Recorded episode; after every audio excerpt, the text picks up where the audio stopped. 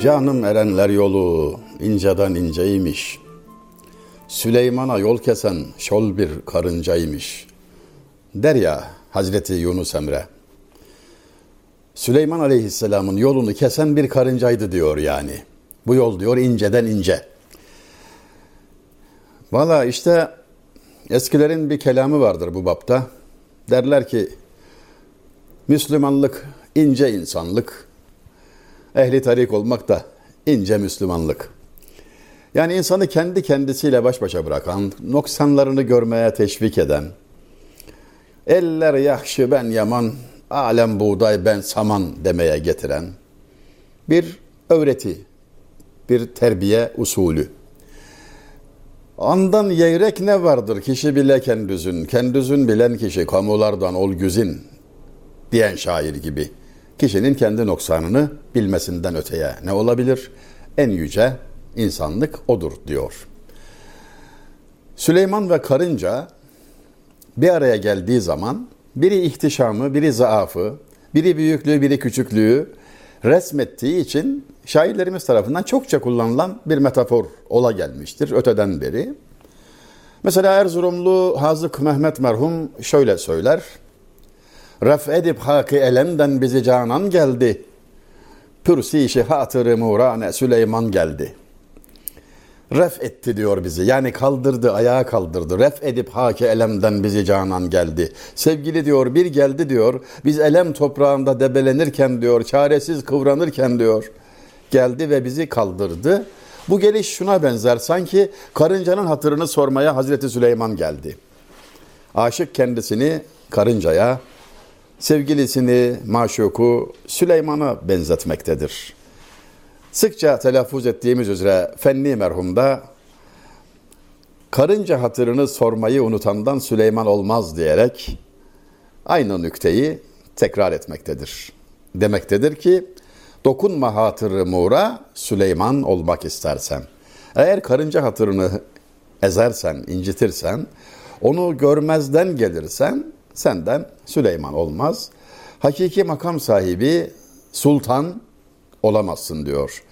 Peki benzer şekilde söyleyen başka aklına ne geldi derseniz şu anda geldiği için söyleyeyim. Seydi Ali Reis, katibi mahlaslı muazzam bir şair. Seydi Ali Reis'i şu yönüyle de hatırlamakta fayda var. Tac Mahal'i yaptıran Şah Cihan ile bir görüşmesi olmuştu. Şah Cihan merak içerisinde sormuştu. Çağdaş çünkü Osmanlı hayatta efendim onun devleti hayatta Hindistan'da Gürganiye. Acaba ne kadar büyüklüğümüz ne kadar filan diye nezaket dairesinde Osmanlı mı büyük biz mi büyüğüz gibilerden ima edince aldığı cevap hayli büyüksünüz Şah Hazretleri Osmanlı'nın onda birine tekabül edersiniz demişti. O da buna itiraz etmemişti. Yani Tac Mahal'i yaptıran devlete ve onun sultanına verilen kibar cevap da e, bu. Yani işin doğrusu gerçi bu. İşte bu iklimde yetişen şairlerden son döneme tekabül eden 1903'te vefat etmiş Arif Hikmet merhum hayli meşgul ediyor günlerdir. Ben de izleyicilerimle paylaşmayı murad ettim doğrusu. O kadar güzel söylemiş ki sizden saklamaya vicdanım el vermedi yani. Mesela birkaç beytine bakalım. Belayı aşk sanma bir dilin hakame düşmüştür. Serapa kainat bu derdi bir encame düşmüştür. Düşmüştür redifli harika gazelinde ilk beyitte şunu diyor ey zavallı aşık zannetme ki aşkın belası bir sana düştü bir sen yanıyorsun falan zannetme sakın havaya girme baştan başa kainat bu uçsuz bucaksız derdin meczubudur. Bu derde düşmüştür. Yanmayan yok yani. Sakın ha galaksilere kadar, moleküllerden galaksilere kadar yanmakta ve dönmektedir. Herkes bu aşk belasının zebunudur diyor. Devam ediyor. Anılmaz oldu icabatı hürriyet mahakimde. Esaret hükmünü icra meğer hükkame düşmüştür. Şimdi mesela anlaşılınca siz de bana hak vereceksiniz. Nükte, espri yapılsa ancak böyle olur. Kendisi hakimdir, yargıtay üyesidir. Yani şimdi biz yargıtay üyesi diyoruz o makamda bulunanlara. Eskiler mahkeme-i temyiz azası derlerdi. 1839'da doğmuş ve 1903'te vefat etmiş. Tanzimat müesseselerinden mahkeme-i temyizin şanlı bir üyesi, başarılı bir hakim ve hakimler için beytinde bakın ne diyor. Esareti icra etmek, hürriyeti ortadan kaldırmak hakimlere düşen bir işmiş. İçlerinde ben de varım. O yüzden mahkemelerde hürriyetin adı bile anılmaz oldu. Tabii bir takım bir miktar siyasi muhalefet rengi de var. E, nitekim başka beyitlerinde buna temas eder ama kendi mesleğini, bizzat kendini tenkide almak da herhalde günümüzde muhtaç olduğumuz bir vaziyet. Burnumuzdan kıl aldırmıyoruz. Hep biz iyiyiz, başkaları düzeltilecek filan. Noksan hep dışarıda arıyoruz ya hani. Bakın şair ne diyor? Problemin kendisi bizzat benim. İngilizlerin sözüyle çok benziyor. You are uh, you, you don't have a solution, you are part of the problem.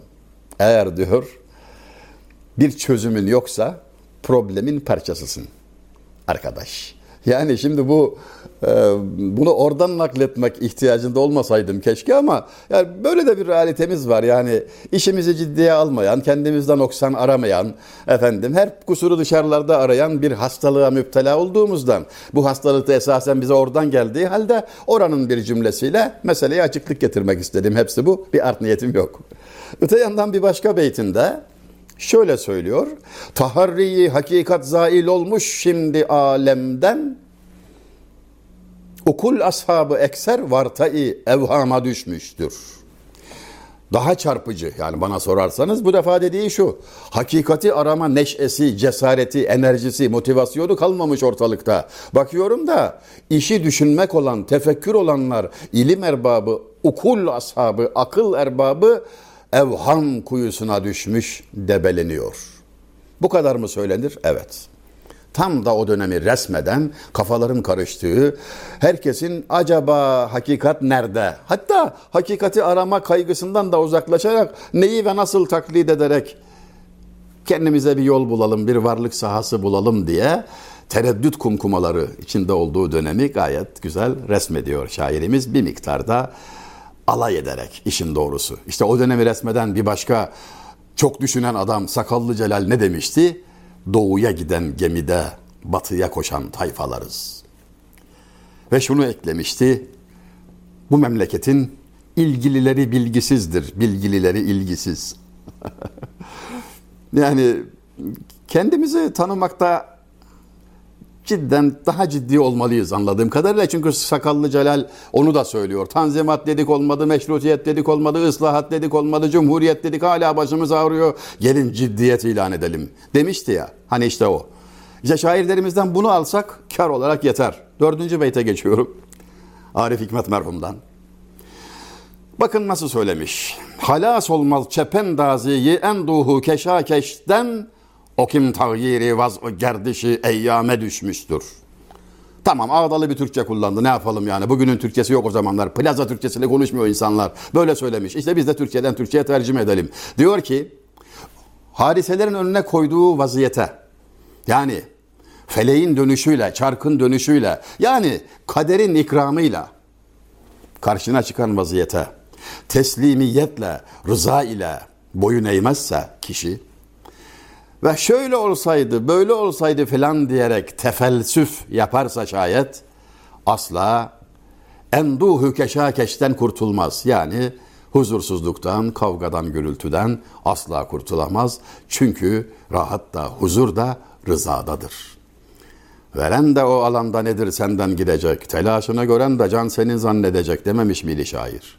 İşte Arif Hikmet kendi lisanında böyle söylüyor. Cümlenin maksudu bir ama rivayet muhtelif. Nihayet Hersekli'nin son beytini söyleyeyim. Arif Hikmet'in bu gazelindeki son beytini. Bilenler alemi kevnü fesadın neydiyin hikmet. Ne fikri cahı ikbale ne kaydu name düşmüştür. Allah Allah.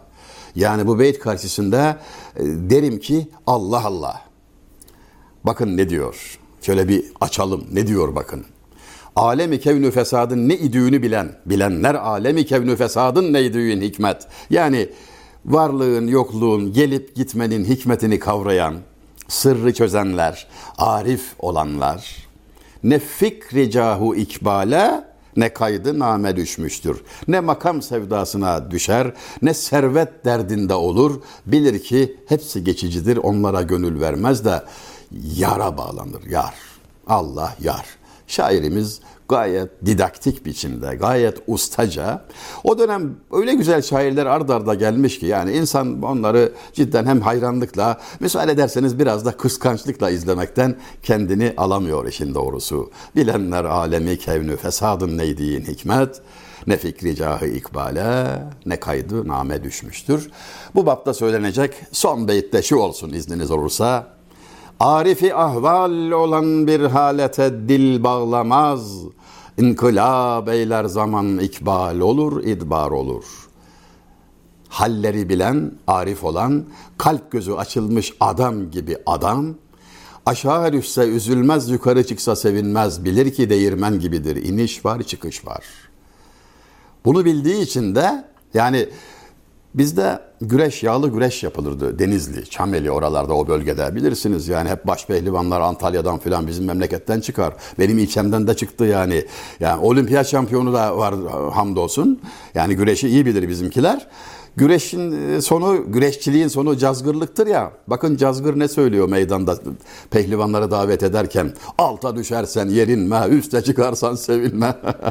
yani şairin dediğini aslında yani yerinmenin de yeri yok, sevinmenin de lüzumu yok. Çünkü ikisi de geçici. Şair de zaten tam olarak bunu söylüyor bir halete dil bağlamamak, her halin geçici olduğunu bilmek ve buna göre vaziyet almak bağlamında eskilerin anlattığı çok hikmetli bir hikayeyi şuracıkta zikretmemek olmazdı. Adamcağız ne söylense hayır vardır, hakkında hayır vardır derdi. İşin neticesine bak derdi. Peşin peşin sevinmez ve üzülmezdi ve yapışık ikizlerdi bunlar.'' Bir gün halimize şükürler olsun dediğinde soran kimse ilk defa görüyor yapışık ikizler. Son derece müşkül vaziyeti görüp acıyarak halimize şükür olsun diyorsun da bundan kötü ne var? Allah beterinden saklasın diyor adam ama yani daha kötü ne olabilir deyince vardır diyor. İşin sonuna bak diyor. Nihayet bir gün tekrar karşılaşıyorlar. Yapışık ikizlerden biri ölmüş. Diğeri diyor ki ne demiştik? Allah beterinden saklasın. Sen ne demiştin? Daha beter ne var? İşte buyur. Kardeşim öldü. Şimdi benim için iki yol var. Ya bekleyeceğim çürüyene kadar taşıyacağım ya da ayırmak için ameliyat edecekler. Kuvvetle muhtemel ben de öleceğim. Gördüğün gibi beterin beteri var. Haline şükretmek lazım demişti. Adam dedi ki ayakkabım yok diye üzülüyordum. Baktım birinin ayağı yok. Utandım. Ayakkabım yok diye üzüldüğüme utandım.